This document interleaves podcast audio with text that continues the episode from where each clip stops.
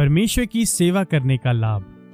वे उसके दास होंगे जिससे कि वे जान लें कि मेरी सेवा तथा देश देश के राज्यों की सेवा में क्या अंतर है।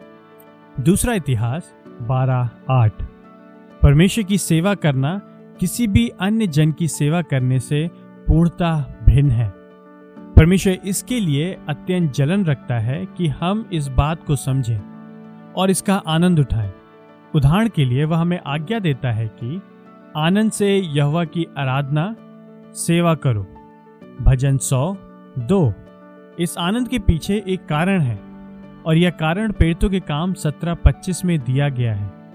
ना ही मनुष्यों के हाथों से परमेश्वर की सेवा टहल होती है, मानो कि उसे किसी बात की आवश्यकता हो, क्योंकि वह स्वयं सबको जीवन श्वास और सब कुछ प्रदान करता है।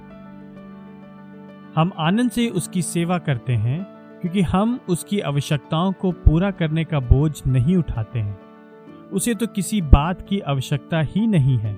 अतः उसकी सेवा करने का अर्थ यह नहीं हो सकता है कि हम उसकी आवश्यकताओं को पूरा करते हैं।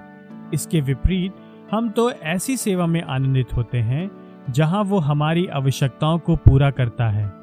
परमेश्वर की सेवा करने का सदैव यह अर्थ होता है कि उस कार्य को करने के लिए अनुग्रह प्राप्त करना जो कार्य हमें करना है।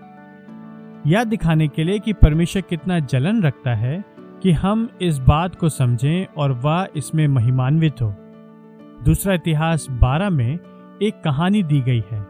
सुलेमान के पुत्र रहुबियाम ने इज़राइल के दस गोत्रों के विद्रोह करने के बाद दक्षिणी राज्य पर शासन किया था। उसने यहवा की सेवा करने के विरुद्ध निर्णय लिया और अन्य देवताओं तथा दूसरे राज्यों को अपनी सेवा दी। न्याय के रूप में परमेश्वर ने बारह हज़ार रथों और साठ हज़ार घोड़सवारों के साथ मिस्र के राजा शीशक को रहुबियाम के विरुद्ध भेजा। दूसरा इतिहास बारह, दो और तीन। करुणा में होकर परमेश्वर ने रहुबियाम के पास शमाया नबी को इस संदेश के साथ भेजा। यह यूँ कहता है, तुमने मुझे त्याग दिया है अतः मैंने तुमको त्याग कर शीशक के हाथ में कर दिया है। दूसरा इतिहास, बारह पाँच। उस संदेश का सुखद परिणाम यह हुआ कि रहुबियाम और उसके शासकों ने स्वयं को दीन किया और कहा, यहवा धर्मी है। दूसरा इतिहास, बारह छ। जब यहवा ने देखा कि उन्होंने स्वयं को दीन किया है तो उसने कहा, उन्होंने अपने आप को दीन किया है, अतः मैं उनको नष्ट नहीं करूँगा। वरन मैं उनको कुछ सीमा तक छुटकारा दूँगा और मेरा प्रकोप शीशक द्वारा यरूशलेम पर ना भड़केगा।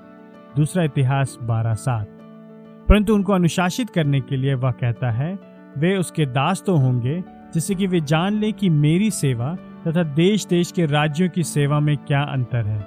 दूसरा इतिहास बारह आठ। बात स्पष्ट है। शत्रु की सेवा करना और परमेश्वर की सेवा करना दोनों में बहुत अंतर है। कैसे?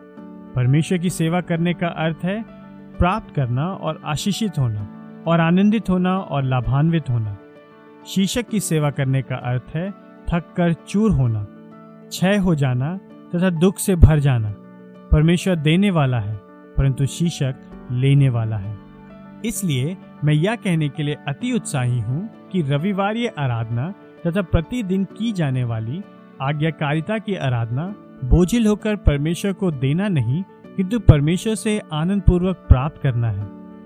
यही वह सच्ची सेवा है जिसकी परमेश्वर मांग करता है। जो कुछ भी आप करते हैं, उसमें भरोसा रखें कि देने वाला तो परमेश्वर ही है।